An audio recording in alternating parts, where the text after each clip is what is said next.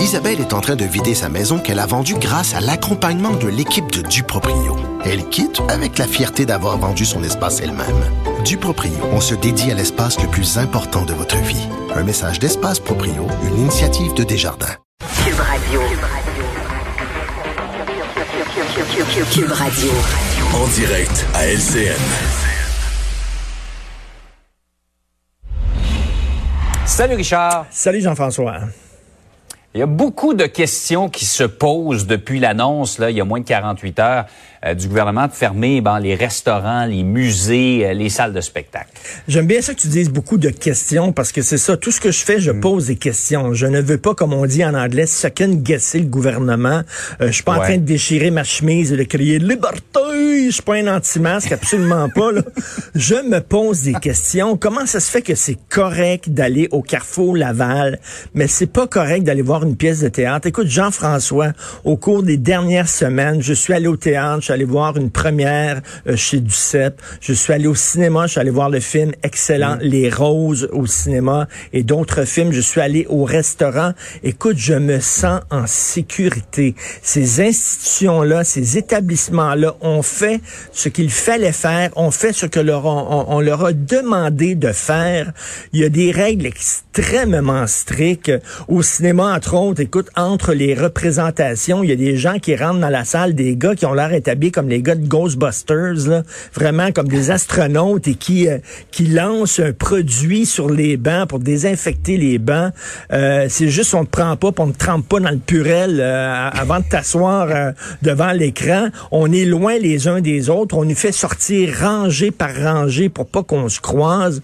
Au restaurant, euh, l'hôtesse te reçoit avec un masque, une visière. Il y a les flèches pour te montrer la direction. Tu t'assois à ta place. Il y a des plexiglas.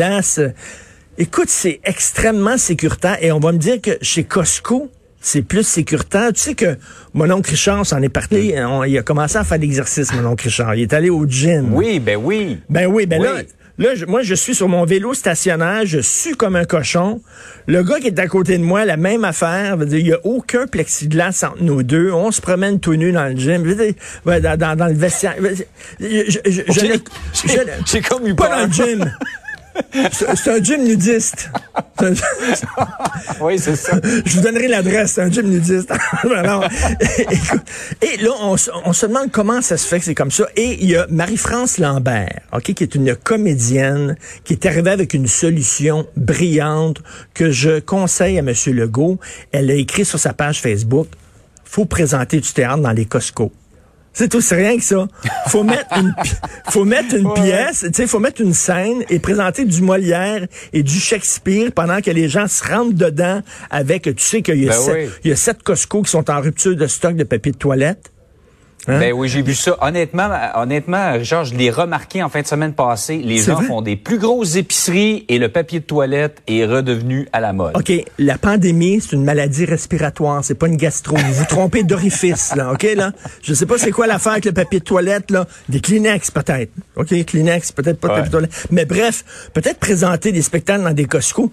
Je ne comprends pas Ben pourquoi oui, pourquoi on- pas entre euh, le- les fruits et légumes et l'allée des produits congelés. Ben oui, tout à fait. On pourrait présenter des mauvais films, des navets. Bon, euh, écoute, euh, je, je sais pas là. En tout cas, à 11 heures, moi, je vais aller aujourd'hui au Musée des Beaux-Arts pour aller voir l'exposition qu'on dit fort belle des postes impressionnistes. Vive les musées, vive la culture. Je peux comprendre les gens de la culture, les gens du milieu de la restauration. J'entendais un restaurateur qui a dit, j'ai mis 20 000 dollars, moi, euh, dans, dans mon commerce pour le rendre sécuritaire. Et du jour au lendemain, on tire la plug. Donc, je fais seulement poser des questions qu'on nous explique. Ah ouais. Qu'on nous explique Ouais, au gouvernement absolument. Pourquoi? Ouais, la réaction de ces gens-là est, est très compréhensible. Il y a Ben, des gens qui vont probablement t'imiter avec les restaurants. Je sais pas si tu as vu, il y a des restaurants qui offrent des... Ils se débarrassent de leur stock aujourd'hui, donc ils offrent des spéciaux absolument incroyables avant la fermeture à minuit ce soir. On va en profiter. Par ailleurs, Richard, euh, il y a un rapport qui affirme que la rectitude politique menace les universités. Enfin, on le savait, mais là, c'est écrit. Là, c'est un groupe de travail qui été euh, présidé par M. Rémi Quirion. Rémi Quirion, il est le scientifique en chef du Québec. On a remis euh, ce rapport-là à Mme Danielle McCann, ministre de l'Enseignement supérieur, et on dit que la rectitude politique menace la liberté d'expression dans les universités. On le sait, il y a des conférences qui sont annulées parce que les étudiants ne sont pas d'accord avec les propos des conférenciers. Mon ami Mathieu Bock-Côté, qui est un gars brillant, euh, qui a vu des conférences annulées dans les universités parce qu'on voulait rien savoir de lui.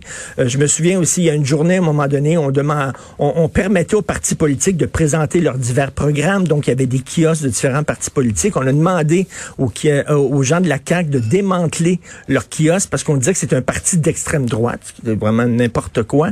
Donc, là, ces gens-là disent, il faut protéger la liberté d'expression. Euh, il faut que le gouvernement dise que c'est important, les débats euh, dans nos universités.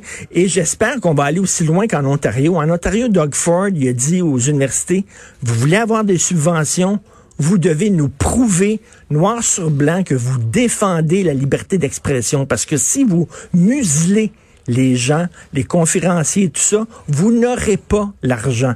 Donc, c'est important de défendre la liberté d'expression. Puis là, les petits lapins dans les universités, là, oh, j'aime pas ce qu'il dit Mathieu Bocoté, ça me fait de la peine. Je vais aller me rouler en boule dans un safe space, là, puis je vais prendre des tranquillisants, là, puis tout ça, là. Non, euh, non, avec leur doudou, non, je m'excuse, mais dans les universités, c'est fait pour ça. C'est fait pour se confronter, c'est fait pour débattre, et c'est très important, ce rapport-là. Donc, moi, je te laisse, je vais aller dans mon centre sportif nudiste.